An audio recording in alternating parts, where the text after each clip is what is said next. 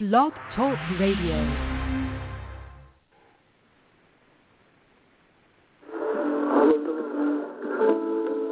We worship the Lord. I want us to worship God for just a moment. We talked about one sound. Everybody say one sound. There is a kingdom sound. There is a kingdom sound. Everybody say that. There is a kingdom sound. Say it again. There is a kingdom sound. Understand this, that there is always a sound that precedes a move of God. Everybody say that there's always a sound that precedes the move of God. Whenever you will find deliverance, wherever you will find healing, wherever you find a move of God, it is always associated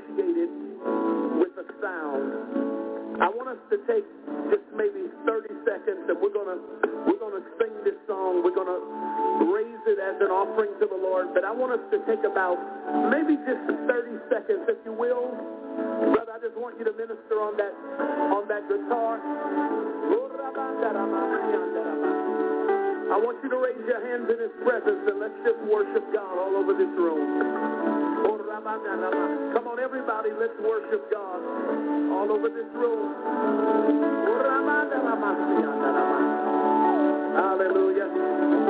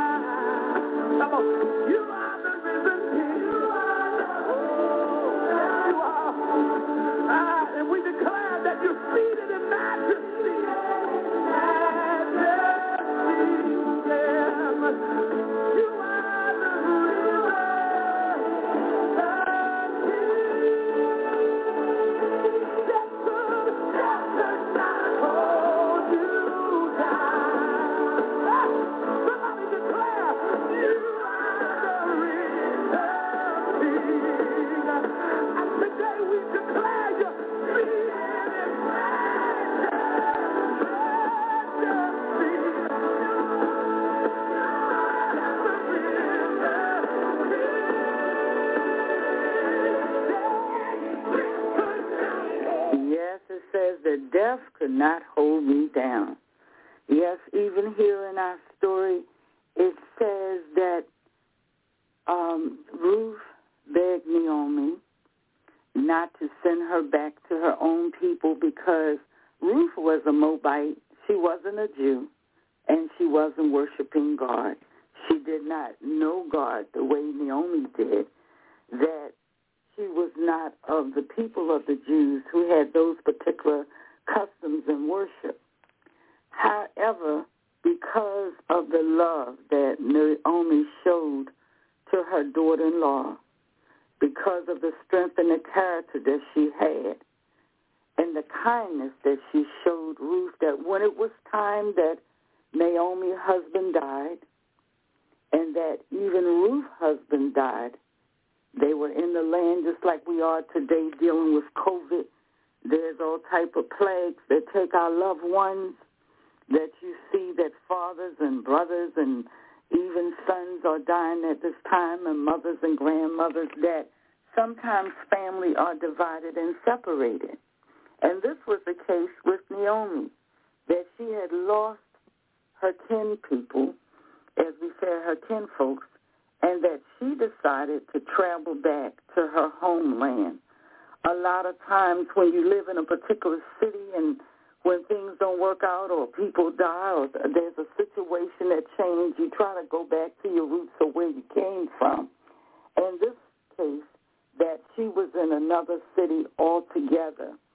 And she had told um, Ruth she was going to uh, travel back to her homeland and return to Bethlehem. And Ruth decided that she wanted to go. She had another sister named Oprah who decided to stay there, even though that death had taken hold of the family, and she was going to remarry or find someone else and let Naomi travel by herself to her homeland. But Ruth, being the daughter that she was, that she would not leave this mother, who was an elderly lady, who needed care and food and help to travel such a long distance that Ruth decided to stay. Naomi urged her to go on with her life and to find a life outside of her because she had nothing else to offer. And it's a very sad thing when you get old and you tell your family or your daughters that I'm old now and that you don't have to care for me. Go on with your life. But what is so profound about Ruth that she stayed there with Naomi in spite of the hardship, in spite of her age, that she stuck right beside her and she said, where you go, I will go. I will follow you, and your God will be my God. To the point that said, where you die, I will be buried there also. You know, when I read the story, it took me all these years to realize something that a lot of people used to tease me when I was growing up. They called me Ruth, and I didn't understand because that wasn't my name, but now I can understand the biblical meaning behind it that when I was 12 years old, told by family members that my mom was not my real mom and my dad was not my dad, and that I was an orphan. And I remember how cruel that was, and I was sitting at the table with my mom enjoying my dinner, and this lady just decided to say, this is not your real family. Imagine the insult that it gave to my mom the one who had loved me and cared for me ever since I was a small child, the one who stood who stood by me in the good times and bad, especially when I was sick. I grew up um, with asthma. I had a, a, as I you can hear now, a sinus disorder, sinusitis, and sometimes based on the weather or the season, it would affect my breathing as well as my asthma. And this woman took care of me. She stood by me. She showed me love, and she would not leave me. And I thought it was so very cruel that I remember going into the bathroom to talk to my dad, and I said, Dad, she said, you're not my father. Are you my dad? And he said, if I put a roof over your head, clothes on your back, and you live in my house, then you're my child. I was so grateful for that because I was so hurt. After that, I really felt like a black sheep that I didn't belong to the family. I would compare my hair, my skin color, my appearance, uh, the shape of my face, that I looked like everybody else. I was so devastated, and I would hear that different ones was my real cousins or nephews or nieces, and I felt so out of place. But this lady here, her name was Claire, Claire Lee Pearson, stood by me, showed me the love, and she would always take her hand and rub my face and said, baby, it's going to be all right. She said, just trust God. It will be all right. I was an atheist at the time, and I said, Ma, how can you believe something that you can't see? And she said, if I lose my faith, I lose everything. She would carry that little red Testament Bible around with her, and she would just pray and just talk to God to the point that I wanted to meet him as well. I stood with her and to the point that when I got grown, I was offered scholarships to go to Howard University, paid in full. And I was living in Maryland at the time, and I said, I'm not leaving, Mom. She said, well, you're going to uh, miss your chance in going to college. And I said, well, they got colleges here in Maryland. I'm not leaving out this house and leave my mother because I was determined to stay there with my mom and dad who showed me love. And from that, I, I turned down that scholarship. An offer came that I met someone who was in the military. He was from Chicago. And he said, let's get married and we can go to Chicago. My mother begged me to go. My father was upset that I wouldn't go. I said, I'm still not leaving. I'm going to stay right here with my mother and father until they put me out of my house. I stayed there. I was almost 30 years old. I would not leave my parents. I was satisfied because truly I had the love of a Naomi who showed me kindness, who was there for me in the midst of the storm. And I was so very grateful to them that if I was a black sheep, if I was an orphan, if I was a foster child, if I was a displaced individual, that these people right here showed me kindness. I stayed there with them up until the time that both of them died, and I had nothing but the clothes on my back. But I gave them one gift that I will always remember. I worked at Vital Records at the time, and I didn't have a birth certificate or anything, and I needed a Social Security card.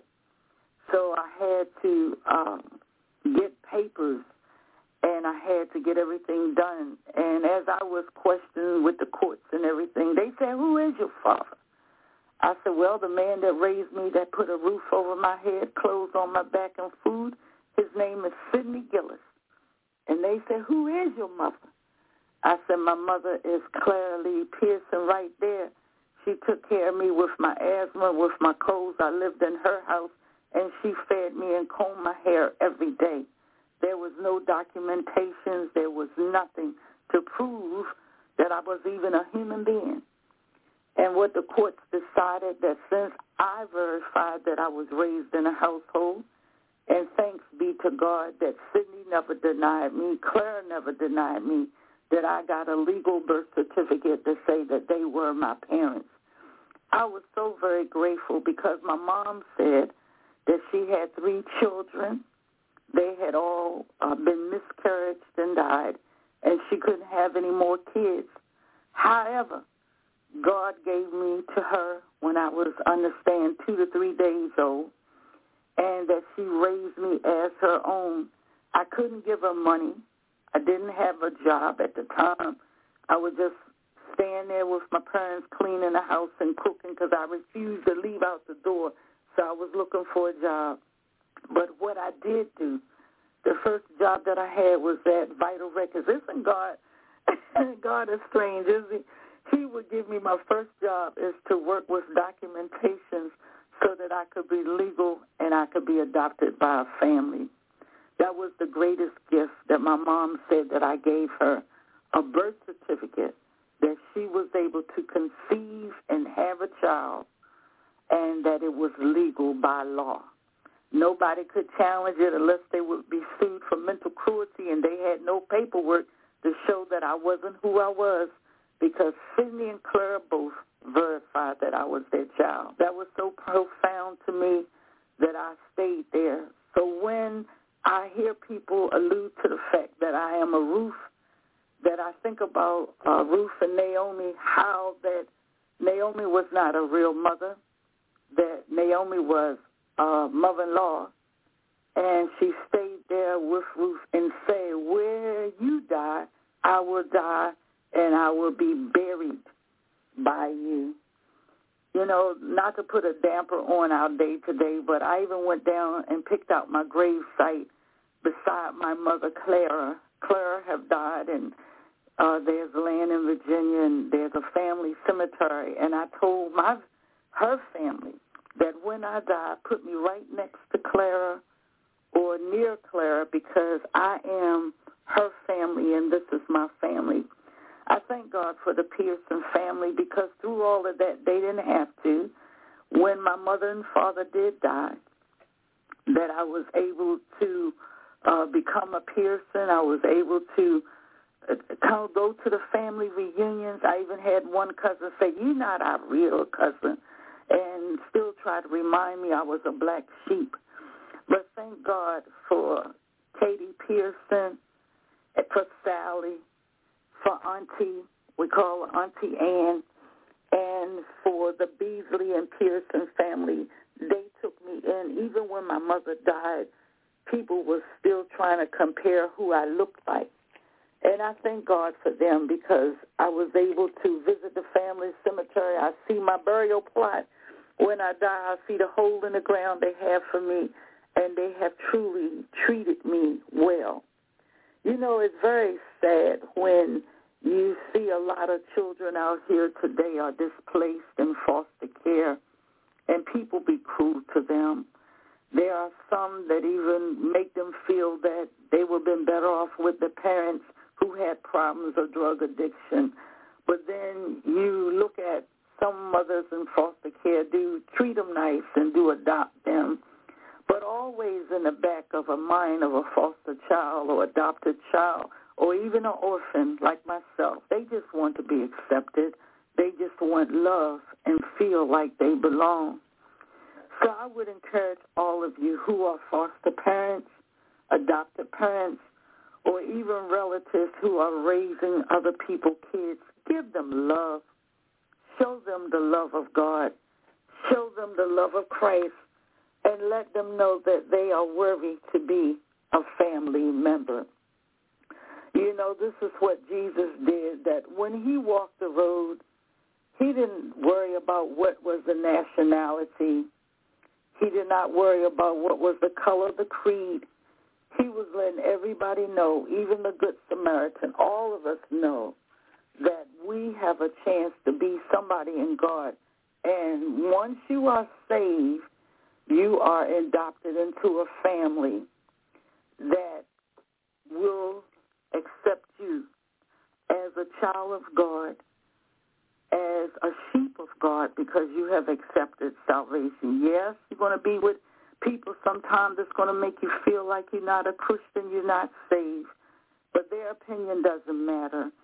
It is the Lamb Book of Life where you have confessed out your mouth that Jesus Christ is the Son of God, that he rose, that he died and rose for you, and he sits on the right hand of the Father, the Alpha and the Omega, the beginning and the end, and you are adopted into a family now of believers, that you're uncircumcision, that you're not a Jew, and he chose the Jewish people as an example, but now you are circumcised by your faith into the body of Christ with the seed of Abraham, that we are the believers that God is and will ever be our Lord. There is no one greater than God, and I thank God for the love that he put in Clara to love me and for the tenacity and the strength that he gave Sidney and the backbone to stand up and say, this is my child. Regardless what I went through, regardless the persecution, the abuse, and everything else that people did on the down low, that I came out on top, that I've survived, and I will never forget them. So I dedicate this show to them since this is going through that Valentine week, that that was the greatest love of all, was from a mother and father who showed an orphan love. As you look at the story, think about Ruth chapter 1, verses 16 to 18. The mothers, the grandmothers, the aunties, the dads, the fathers, those relatives, even sons and sisters who said that I will stick by you through the storm. That regardless what you go through, regardless what it seems like, I won't leave you. You know, that's the greatest love of all. It's when somebody loves you unconditionally. It's not by your size, your hair, your skin color, your eye color. It's not by your race, your creed. It's not by your shape or anything. It's not even by your character. But someone can love you unconditional, whether you're young or old, fat or skinny, black or white, that they can love you, the person that's down on the inside. What I loved about Ruth, that she loved Naomi, who even wasn't her real mother, that she wouldn't return to her own family. She stayed right there. And, you know, I decided because I heard these rumors that I wasn't their child, that when my parents died, that I was smart enough. See, a lot of people underestimate children. They don't realize that they hear a lot of gossip. They take a lot of notes. And believe me, even from the ones that's three, seven, eight years old, 10 or 12, they are recording the things that you say. And I remember at 12 years old what they said and the rumors that they gave, that that stayed with me till I became a grown woman. And I said, okay, so these not my family. And I heard say, yeah, her family is from Harlem. They in New York. Uh, they this. She came out of uh, South Carolina, North Carolina. And when I worked at Vital Records, I was smart enough to know how to do research and do archives. And I had a job by then. I had a birth certificate. And I searched those records. I searched the North Carolina South Carolina archives. I looked at what they consider was a birth certificate and did research. And believe it or not, I found what I was looking for. That uh, apparently that I was supposed to be born in Harlem, New York, 137th Street and Lenox Avenue. And I found an old birth certificate that was similar to mine with the the gossip that people had said, and I compared the names. I did a lot of research. it was so funny that my first job was researching birth records and death records at Vital Records. So in doing my job and doing it well, I gained a lot of knowledge and I knew what to do.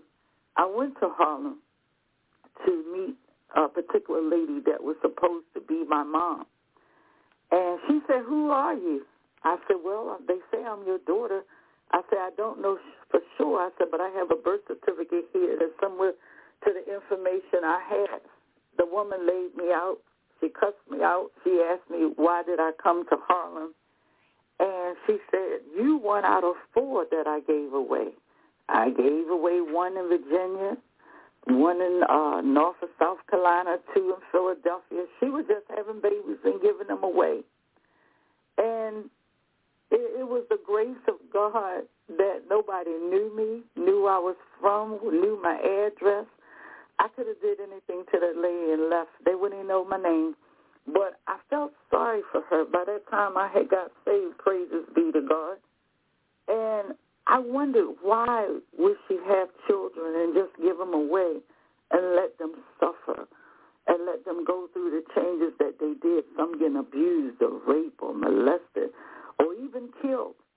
And she told me that she was married to a man that was domestic violence, but she would stay there long enough to get pregnant and leave after he beat her up. Then she would drop off a baby, come back, get pregnant again, leave, drop off a baby, and come back. It was a cycle of abandonment. And I felt sorry for her, and I looked at the children that she had, and I made up my mind then that I thank God that I was given to the foster family, the adoptive family, that I was an orphan and given away because truly I had the love from human beings that showed me kindness, just like our story today, that Ruth made a decision to stay with Naomi because she knew that this woman loved her unconditionally to the point that she told her go on with her life. She did not go on. She stayed right there. There are many a times in your life that you're going to want to go on and do things that you want to do. But it is the grace of God. I'll say it again. It is the grace of God that no one greater that can touch a man's heart and tell them to stick it out when it's hard times, when it's rough, when it's bad. They will stick it out. My adopted parents stayed right there and, and stuck it out regardless of the criticism. Ruth stayed right there with Naomi when people thought she was crazy to follow a lady to a strange land. And even so, that Jesus, he stuck it out regardless that people made fun of him and tease him and say that he wasn't the son of God. That that tenacity, that toughness of the skin showed them that there was a greater God in them that had them to stand the test of time. I would encourage you to know the difference between real love, conditional love, and the love of the Father, which is greater. Matter of fact, let us listen to Vashawn Mitchell at this time, which is no greater love. And God bless you as we examine the story of Ruth and Naomi. Amen.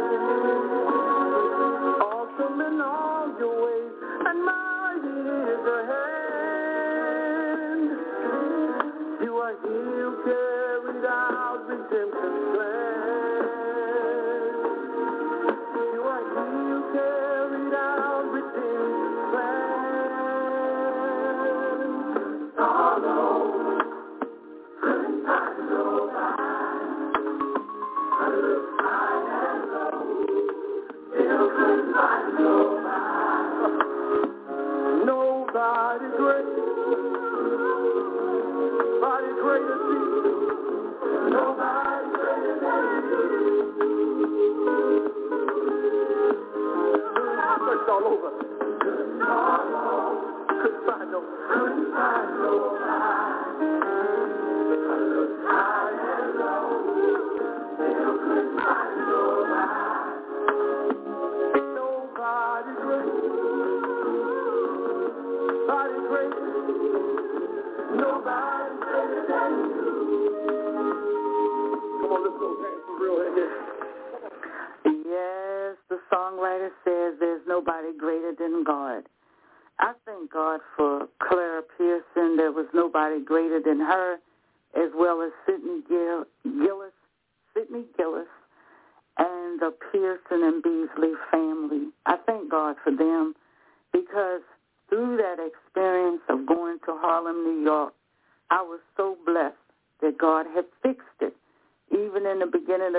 Remember, I didn't have a birth certificate, but he gave me a job where I had one.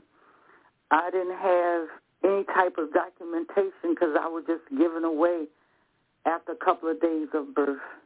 But I thank God that I didn't need all of that because God had everything in place because he is a great God.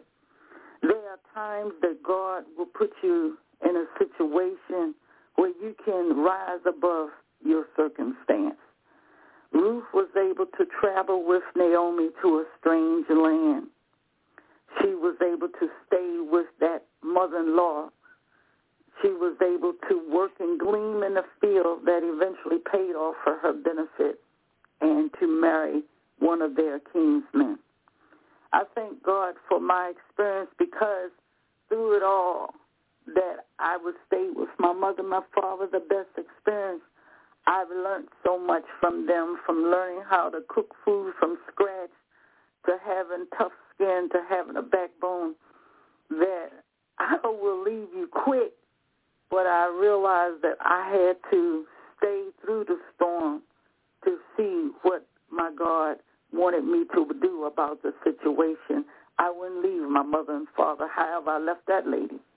When I left Harlem, New York, I shook the dust off my feet, and I never looked back.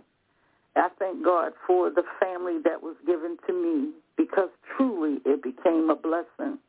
I turned down a scholarship to Howard University, full scholarship, that I was able to still graduate from colleges, many colleges, matter of fact. I was able to not only, as they say, to leave to go to other cities. I've been around the world. I thank God for that. And even the jobs that I have was able to help someone else. I worked in foster care and adoptive services when I was able to graduate from college that I was able to help children. Isn't it ironic that here I'm an orphan, a foster child, that my job I had for 12 years was to help children like myself. I would place them in homes and check on them if it wasn't in their best interest. They were out of there. I was able to talk to those parents and to say how grateful the state was that they were taking in foster and adopted kids and becoming the parents that they could be. There was so much emotionalism, so much pain, so much hurt that kids have suffered being separated from mom and dad with the question, did daddy love me? Is that why he's gone or he didn't love me? Or did my mother love me? Is that why she gave me up or she didn't love me? It's sad when children are smart like myself that re- they return back to the vomit or the displaced situation and they see the truth about their parents and see some of them are caught up in alcohol or drug addiction that they're not able to take care of the little kids. And they cry and they suffer and they angry, they mad, and they feel like little black sheep. And they feel displaced and they talked about and teased. They always felt a separation. But I thank God for my job that I had with them that I tried to encourage them that they are somebody. I told them that I was an orphan left out in an abandoned car to die. And I was given to a family and didn't even go to foster care. I was just given to a family to tell them that there is hope and to look at them and to encourage them. And I tried to not only show them that they're able to get a job and that we could help with the state to give them uh, aid for school or get them apartment, they could get a job and take care of themselves and to have a family. And I was able to tell them, you know, about FAFSA and financial aid that they're able to get money from the government to go to school. I thank God for my experience because I was a witness to others that there is a balm in Gilead. There is hope in the midst of the storm, and there is love. The greatest love of all is the greatest love of the Father. Some ask me, how did I survive? I said, by a God that I could not see, having faith in this little red testament that my God is. And so many times in my quiet prayer that I prayed to him that he showed up and showed out. He heard every one of my prayer, even down to giving me the job.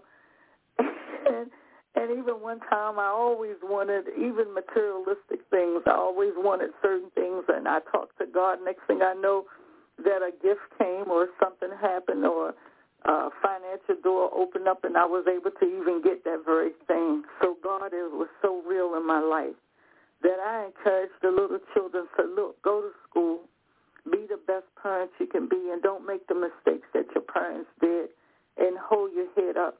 Forgive yourself. We all have done some dumb, silly things. Some people call it stupid, but it's okay. Forgive yourself. Shake the dust off your feet. And each day is a new day to a new life and a new beginning.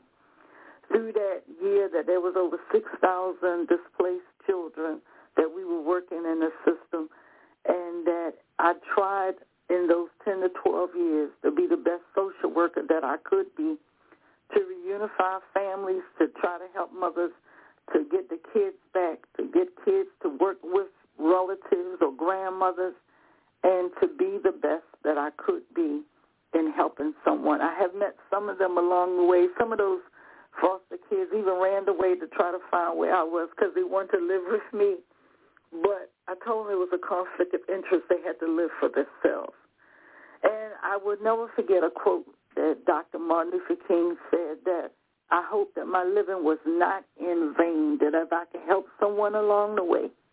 And that's the motto I want to share with you today. That's the greatest love that you could give is the love to help someone else out, whether it be a neighbor, a relative, a mother, a father, a displaced child, is to show them the greatest love of all is the love of Christ inside of you.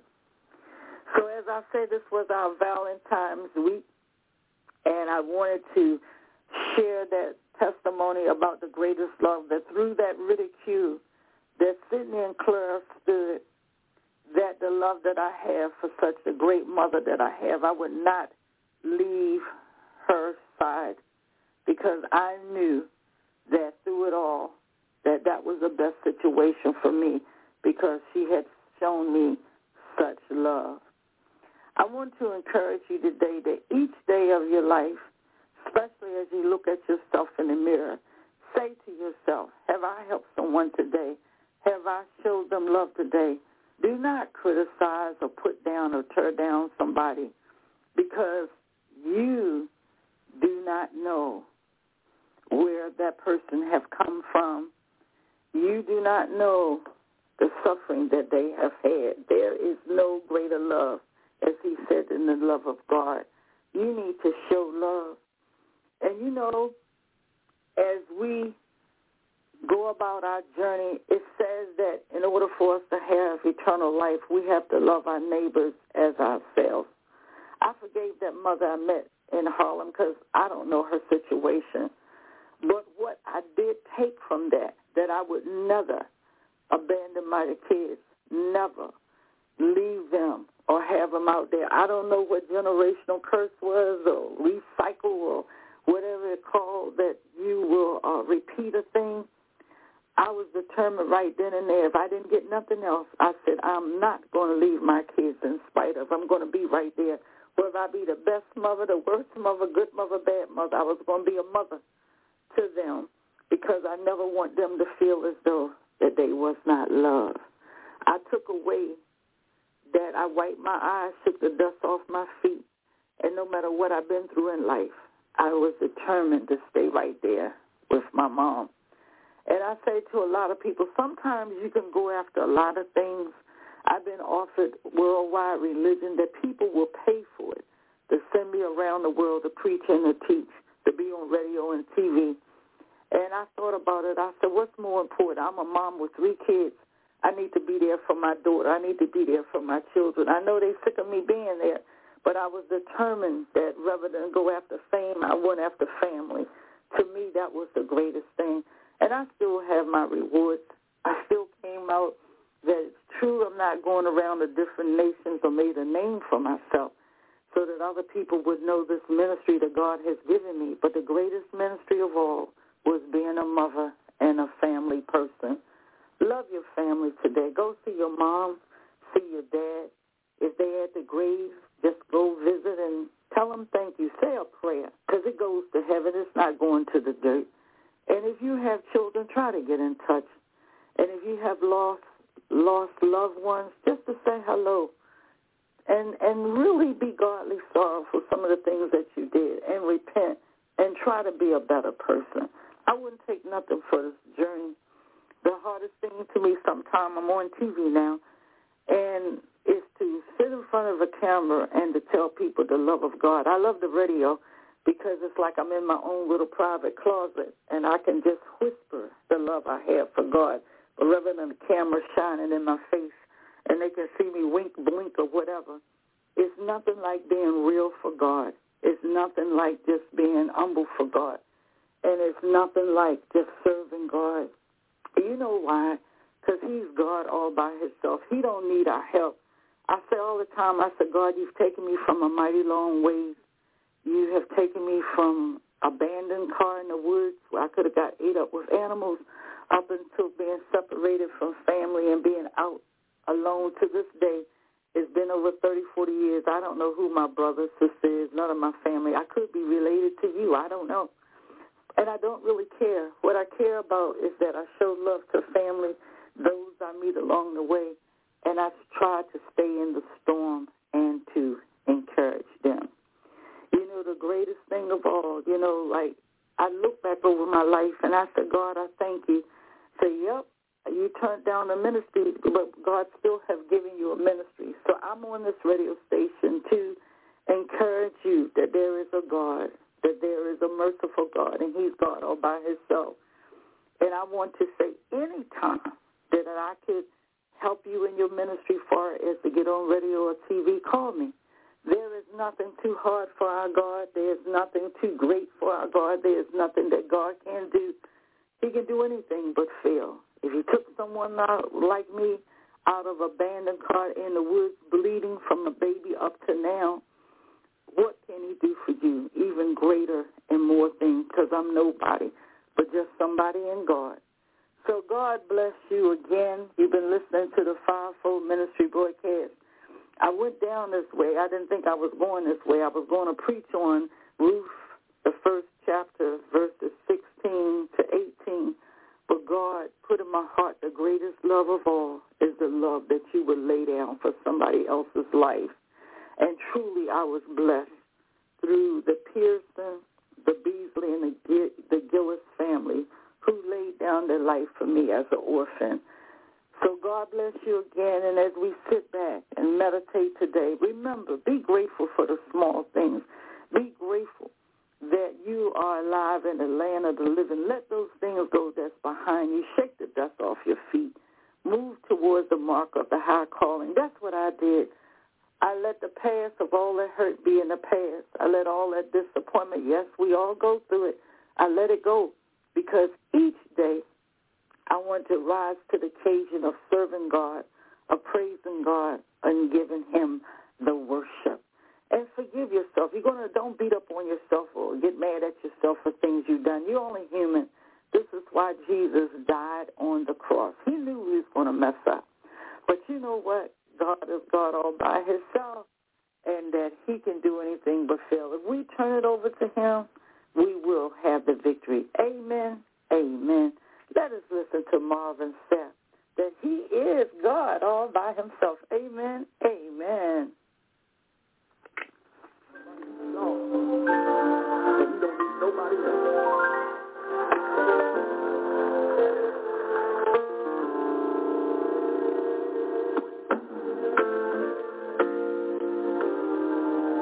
question of your greatness,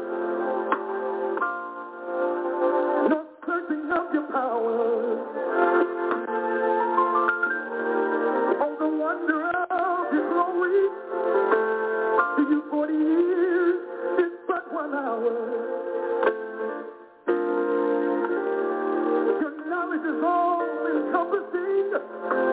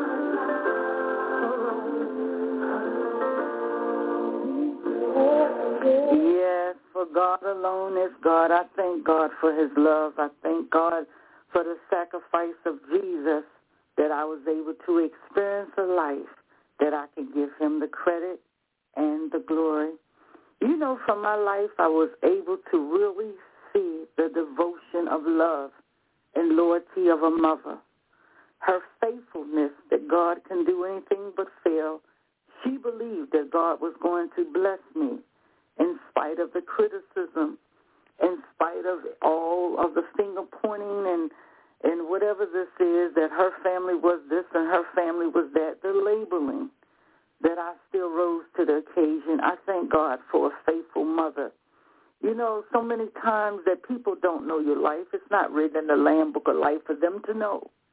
But you will have those that will criticize you, condemn you, judge you, critique you, and try to line you up with what they believe is right or wrong, God forbid. We have these little tiny gods and tiny Jesus that want to be in charge of our life and that they put us under a microscope. And I thank God for the kindness of a mother and father that was able to show me the love of God, raise me up in a church, and gave me the foundation that I needed to stand and have the integrity to be kind and to give my testimony about how God put morality in my life and the standards that he put in my life is to be a Christian. Yes, I have fallen by the wayside and no, I'm not perfect. and I will lay hands on you in the name of Jesus.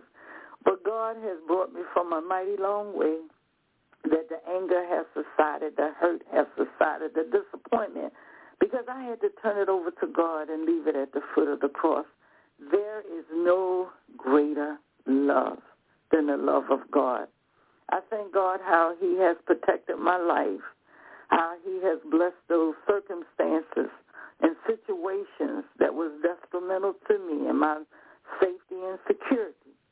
But he fixed it and fulfilled purpose and destiny in my life that I rose to the occasion and I'm still rising. I thank God for that, that, you know, you got to go through the storm and have a backbone. That I never will forget a lesson that he taught me one time. I said, God, why do I have to stay in this situation? Why? Because God knew I would shake the dust off my feet quick. But God want to show me that sometimes you got to endure the storm to get the lesson. Sometimes you got to go through the heartache and the hardship so that you can better understand so you don't make those choices again. Sometimes that there a door that is closed to you and you don't seem like there's a way of escape. But God want to show you your strength and your character and your tenacity, that you're strong and you're able to make it through. Good God Almighty. You know what? My sinus is clearing up now. I'm talking about God. but I just want to tell you that through it all, I wouldn't take nothing for the life that I live with the parents that I had. I thank God that that lesson helped me to encourage those children 12 years in social services to keep their head high and to look up. I thank God that through that, that even with that, I never knew that I was going to teach at a historical black colleges. I've taught over 1,000 students to tell them that, yes, I can. Yes, you can as a person of God. There was mothers bringing in children. There was women who was pregnant. There was people that was between detention centers and those that was in jail but was allowed to go to school. I did everything I could to tell them that yes, they could and they could achieve success. And I gave out a lot of A grades so that GPA could rise. And I was determined that they was going to learn what they need to learn. One thing I did learn, though, and I taught psychology, that that only the strong can survive. That I love Erik Erikson. He would always say that regardless how you start a thing, it's how you finish it that shows your strength and your character. It's the survival of the fittest. And that I told all of them, don't let worry about what people say about you. Don't you know there's an axis one that when you under stress, it's a sign of a slight mental illness. We all got mental illness because we all been under stress. But it's how you say to yourself, I can be somebody in God and I can achieve success through heaven and hell that God will take me through and I will be a winner. That's the greatest love, beloved. The greatest love is the love of the Father, the love and life lessons that he teach you to stand, that he teach you to hold your head up. Please don't condemn nobody and put nobody down or make them feel less than because you shall and will be accountable. So if you can help somebody along the way, do it. If you want to help somebody rise to the occasion, then do it. You know why? Because it is not the time or the hour, it is not the day or the week for you to look down on nobody else. You know why? Because only through God's grace and mercy and remember now, when you give that Valentine, those flowers, those candies, will you be there next year this time? Will you be there in the good times and bad? Will you be there when all else fails, when you're broke, when you're sick, and even when you die unto death? Love is unconditional and is eternal. Be for real when you talk about the Valentine's. Know what real love is and not conditional love. Because what we're going through now with COVID and everything that's going on in this world, this is not the time or the hour to play games with yourself or with God. God bless you. I hope you have gotten some out of this message. If nothing else, be real in your commitment to God and to others and even to yourself in genuine love. Amen. Amen. Let's listen to Marvin Sapp as we get ready to close out. Amen.